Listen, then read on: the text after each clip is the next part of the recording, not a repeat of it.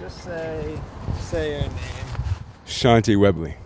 Um, and how long have you been doing kung fu? I have been doing kung fu for about 19 years. So the, the main thing I wanted to ask about was because a lot of people, again, I don't want to talk directly about the election, but a lot of people are like stressed and anxious and afraid. Mm-hmm. Um, it's, I'm just, just wondering how the practice of martial arts helped you deal with anxiety or fear or Mhm. situations where you felt you had no control. There's kind of a few different tools or mechanisms to, to deal with with anxiety or fear.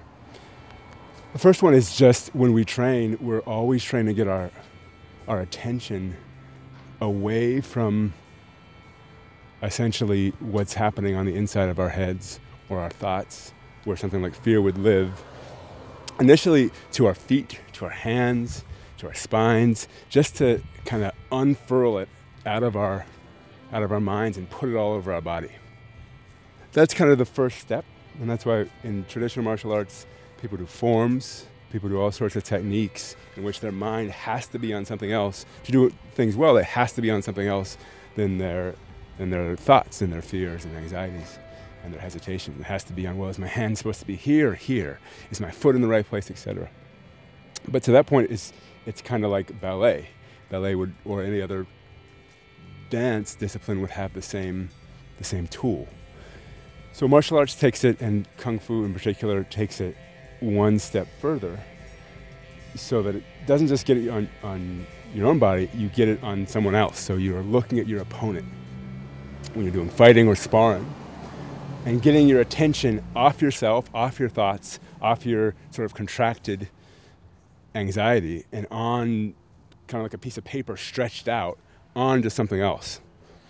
And then from there, it can be onto someone else, onto a group of people, and then onto, you know, the room around you or the whatever's in your visual or feeling sense.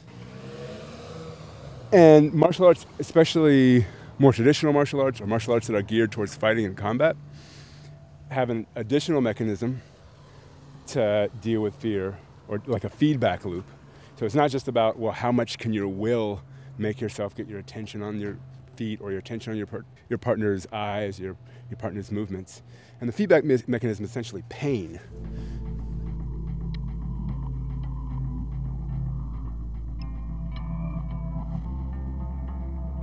This is at the point that um, martial arts actually becomes about your mind and your spirit and not simply about your body.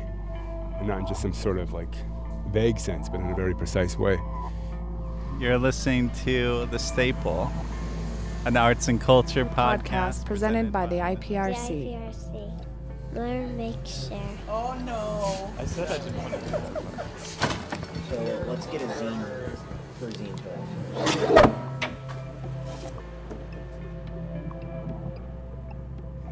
when you fight, and the minute that you put your attention on your fear or anxiety is when a skilled opponent is going to hit you. The minute your attention wavers from, from not being essentially smooth out, your opponent's going to hit you. Pain, the, the instinctual drive towards survival, fight or flight, whatever you want to call it, you kind of use it and craft it as a feedback mechanism in order to train yourself to not be, to not deal with, with fear and anxiety. It's not that those things go away, you simply uncrumple them so they become manageable instead of overpowering and crippling.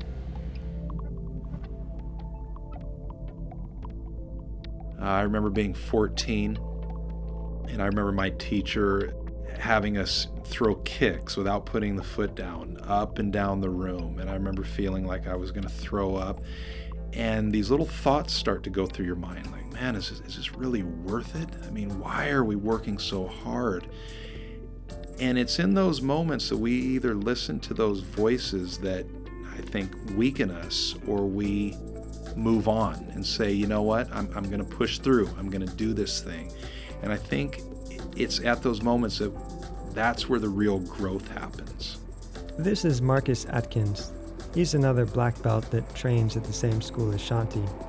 And he sat down with me and let me ask him pretty much anything that came to mind. How many times have you watched Karate Kid?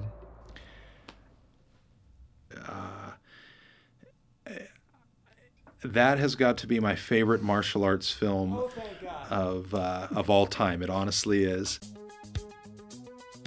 I, I couldn't tell you, uh, but I, I remember where I was when I saw it back in 1984. I love that movie because I really feel that it demonstrates to the largely uneducated public what martial arts should be about. It, it's not about being a violent person. It's not about uh, trying to hurt people. It's about uh, learning to protect yourself from violence, learning in any way, shape, and form how to uh, avoid a, violent con- you know, conflict if at all possible. It's not about being a bully, it's about character. That movie really stood in stark contrast to a lot of what was uh, being promoted at that time. So, big, big fan of that film. Try to make it last. Nothing you can do. In a photograph, the innocence you thought you lost is staring back at you. There was a show that came on with uh, an actor by the name of Lee Van Cleef. It was called The Master. He was this uh, ninja who was teaching a uh, young apprentice how to become a ninja. And like many 80s genre films, they were traveling across the United States. And I think the instructor was looking for his long lost daughter, but in the process, he's teaching this young apprentice uh, the art of ninjutsu, and they're, of course, solving all the world's problems as they go from town to town. And yeah. I was just so impressed, and I originally wanted to become a ninja.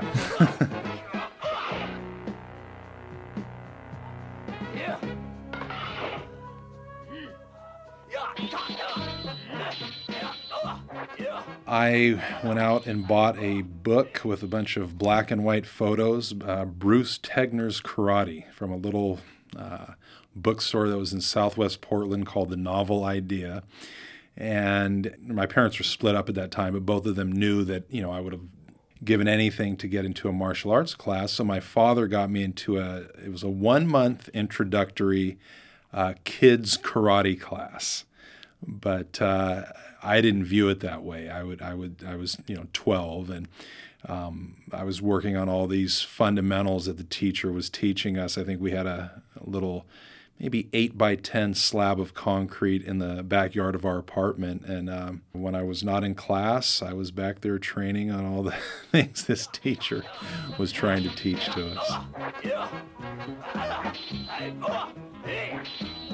There was just the month, and then it ran out, and uh, we, you know, couldn't afford to take any lessons beyond that. We then moved to Tigard, and when I was about 13, there was an Aikido class that was taught at the, um, I think it's called the Tigard Gymnastics uh, Center. And uh, that was every Saturday morning. Studied that for uh, close to about to a year.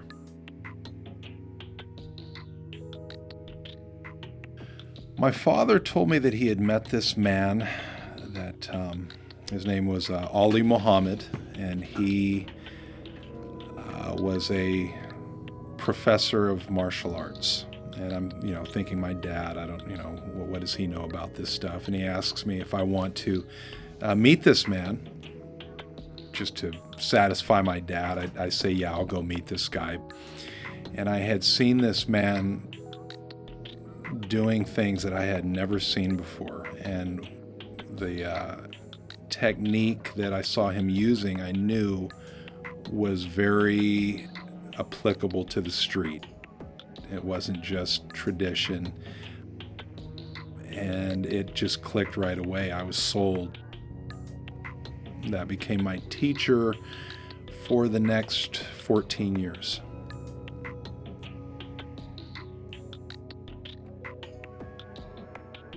on Mason Avenue off of 33rd in Northeast Portland. I think it was called the Subud Center.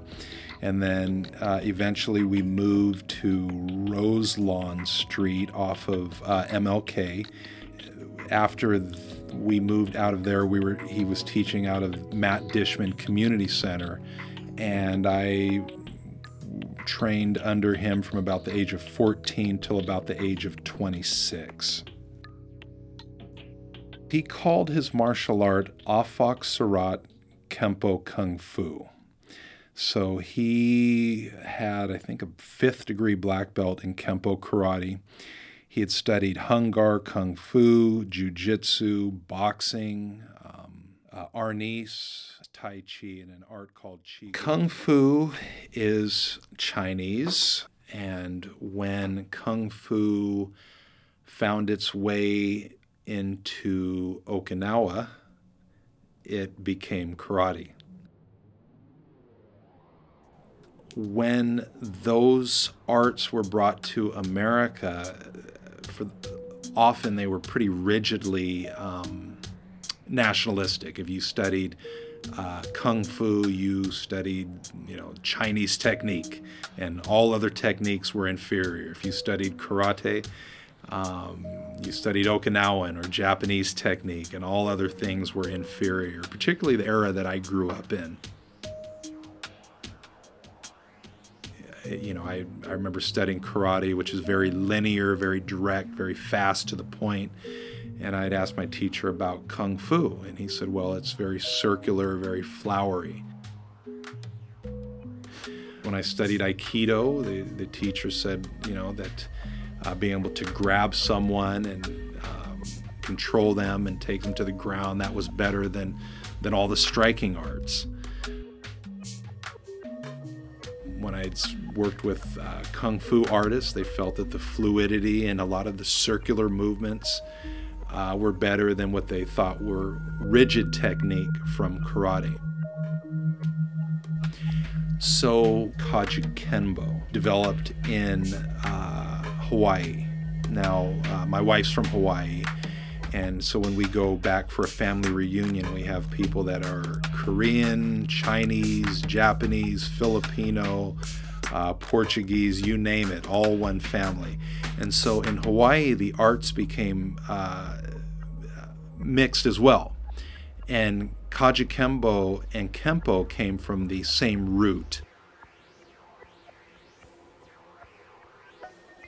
In both of those arts, you'll find uh, boxing, you'll find kung fu, you'll find karate, judo. Um, their idea, particularly at that time, if if it works, we'll use it. They didn't get hung up on what uh, what nation it came from, and I think they really uh, developed a, a very progressive art that is very applicable uh, then as it is today.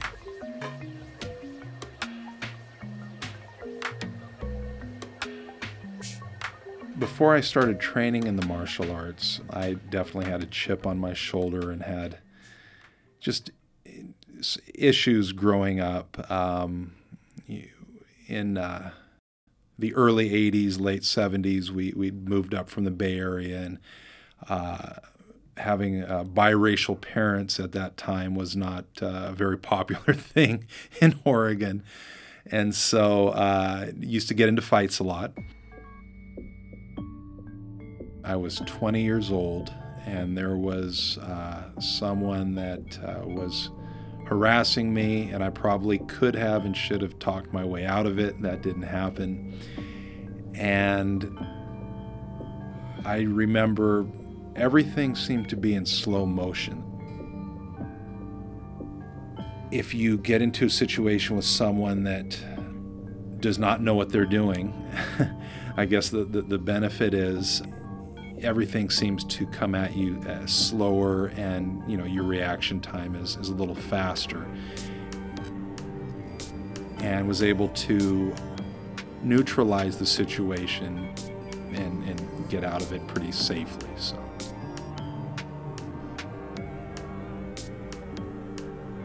Was he harassing you like in a public space? Yes actually at work. Where were you working Uh, I was working at the Oregon Health Science University. We both lost our jobs.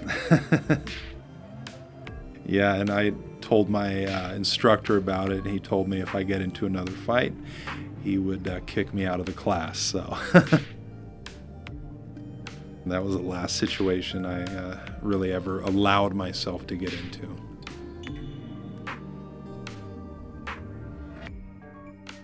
Um, I, I, know that my teacher, he used to um, tell us that, you know, really the fight is with you. It's learning self control. You know, he said you can study all of these things for 20 years. And he said if you lose control one time in a situation like that, it's as if you've uh, kind of forsook everything that you've learned. You've taken all of your discipline and just thrown it out of the window.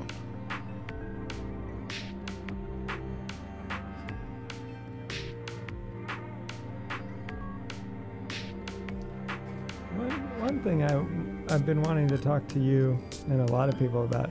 So I saw for the first time that black belt test. I had never seen a black belt test. It was what a couple of weeks ago or something. Yeah. And I'm just watching. I can't even imagine being in it, but just watching it, like I feel my stomach tightening, and I'm kind of getting adrenaline, but also like mildly afraid for the guy, even though I know it's in a controlled, safe environment it seemed so intense and it, it felt like it felt like a lot of guys trying to break one person's will and it was really hard to watch but i suspect that i was misreading it.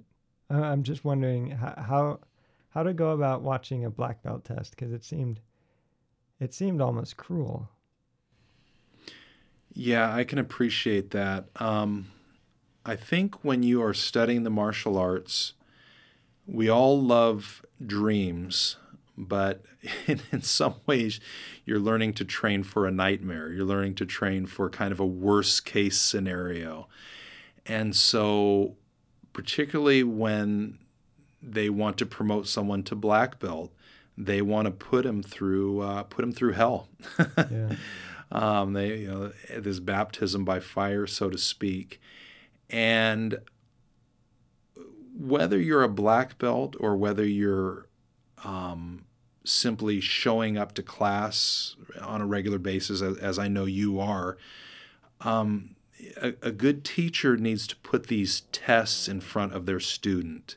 The, these these um, these little mountains and hills that need to be climbed, and and we grow through those uh, through those experiences.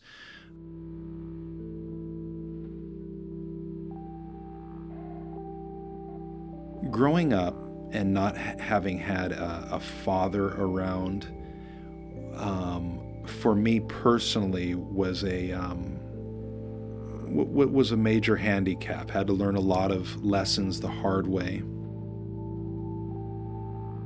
That was kind of a, a family dynamic. My father also didn't have a father around. And so I wanted to be someone that would uh, try to break that cycle. So I may have gone to a little bit of the other extreme where I, I, I remember people used to see me at the athletic club, and you know, here I was with my kids working with them literally every day. Uh, I started training when I was three years old. Like as soon as I could crawl, I was throwing kicks and punches. Yeah, we used to train at the Portland Athletic Club. Yeah, there was like an aerobics room upstairs, and we would just do like laps and stuff. And I think to begin with, at, at that age, you start with um, pretty rudimentary training. A, a lot of it is just coordination, like you said, working on not falling down, things like that. Um, then progressively teaching techniques, keeping it simple. Um, and uh, quite frankly, what martial arts was for me and my kids more than anything, the greatest value is just a bridge that kept us connected. Because, you know, again, when you have kids that age and you have someone that's, you know, 20 some years older. Our, our interests aren't the same, but there was this one medium called uh, martial arts that uh, could kind of bring us together, open up um, conversation, and uh, still using it, at least with my son to this day, uh, as such a tool. How old was he when he beat his first adult black belt? He would I have want been to about say 13. 13. Were they pissed? uh, I think a little bit, but you know, it was like respectful, so. We went to um, Vegas, we went to Los Angeles, um, Tacoma. We went to a bunch of tournaments that were at tournaments where they will allow him to fight adults. We do put him in with the adults. He took first place at all of them except for one in Long Beach, California. He was uh, fighting an adult that was from a team from Mexico, black belt, and uh, he, I think the score was seven to ten, something along those lines. But barring that, he's just done quite well this year. I had a teacher that had an old school approach. You train uh, a technique over and over and over, and over and over and over. And I remember him telling me, uh, master one punch and then make everything else equal to that one punch. When I was uh, very young, four, five, six years old, uh, in, in Northern California, my uh, older brother and I would go hiking in the mountains and we would cross creeks and rivers. And you had to step on these stones, which were sometimes slick or may, maybe they, uh, there wasn't a large area to step on. So every step had to be slow and very sure because you know you don't want to fall into the water. And so as I teach someone, uh, rather than trying to rush them through and, and, and force feed a bunch of information, I would rather them get one thing down because that's where that confidence is, just like each stone that you would step on in that river. So I remember my teacher, he had taught us these same techniques. It seems like we were, you know, what you might call orange belts forever. You know, and I couldn't, I didn't understand it, why we kept uh, working on these same things over and over and over again, over and over and over. I remember being at a mall, I think it was Washington Square, and a friend of my mom's uh, just tapped me on the shoulder. And without thinking, I was about to turn around and go into a self defense technique. And it was at that very moment that uh, it was an aha moment for me. I realized what he was doing. He was drilling and drilling and drilling so that these movements could become like second nature. That is how I teach. When you think of lightning when it strikes the ground, it's always seeking out the path of least resistance. And if you think about the, the synapses that are uh, in our brain, they're very much doing the same thing. Those those neural pathways that we've traveled over and over and over and over again. Um, that's where our mental processes go to. So I would rather have someone understand what they're doing to the degree that it's as easy as walking to them. Because when the pressure is on, whether it's in class or in a competition or on the street, those in my experience, 32 years now, it is only those things that are going to manifest themselves under pressure. That's why I would rather uh, stick to one or two things and really digest it rather than jumping all around and not really having an understanding of what we're doing. Um, I know in the art that I studied, Kenpo, uh, a man that really took that art and made it popular around the world, uh, his name was Ed Parker, and he was a, a, very well educated man. And he talked about, you know, you first learn a letter, and then you learn to take that letter and put and put it together, and you create a word. You take the word and you create sentences. From sentences, you create paragraphs, and from paragraphs, you may have a whole story. But it all starts with getting those fundamentals, those those ABCs, those letters down correctly. We're gonna, we're gonna get back to basics. Okay, guys, everybody line up when you start class mode. Uh, right foot forward, bouncing. We're gonna work on our ABCs and we're gonna work on our one, two, threes. Okay? Listen, guys. Well, I was working with my two kids, and um, I realized that uh, you know working with you know your your father is great, but they they needed peers, and so I decided to uh, do some homework and look for a school that I thought could um, bring out the most benefit for my son. My daughter at that point, she decided that you know she she had interest in I think volleyball and, and water polo, and and that's fine. At the Academy of Kung Fu, the um, base of the art is Kajukenbo, which developed in uh, Hawaii. Now, uh, my wife's from Hawaii, and so when we go back for a family reunion, we have people that are Korean, Chinese, Japanese, Filipino, you, uh, Portuguese, you name it. All kind of start off like a piece of granite. And you slowly hammer away at the rough edges and the and the areas uh, in what you're doing uh, that are unnecessary. And as time goes on, it's as if you use a, a, a smaller and finer tool and you keep fine tuning and fine tuning and learning the control physically, um, mentally, emotionally, spiritually. When you see the you know the advancement and the refinement and I would say not so much of the technique, but of the person. People talk about being a master of the martial arts.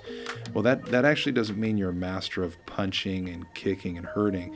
You're, you're really, uh, your goal is to be a master of yourself. Um, you know, those days of, you know, I don't feel like going in, but you go in anyways. I don't want to do these push ups and these different exercises, but you push through it any, anyways.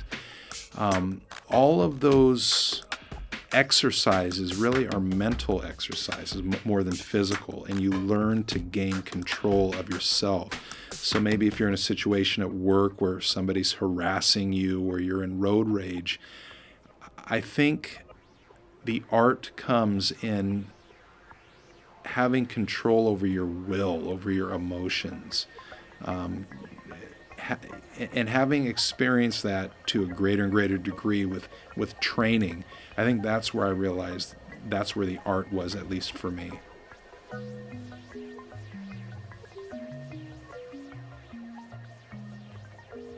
All of the music in this episode was made by Robert Maciel and the composer duo Sielaff Schonberg.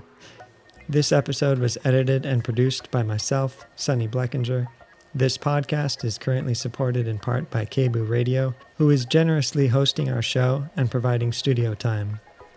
Both subjects of this episode, Shanti Webley and Marcus Atkins, train and teach at Southeast Portland Martial Arts. Anyone is welcome to show up and try it out for a week, free of charge. And if you show up regularly and catch Marcus's eye, he might even invite you to his weekly sparring class. You'll find out when you get there that, yes, he plays music during class from a certain karate movie, and that most of the class are children, vicious animals, really.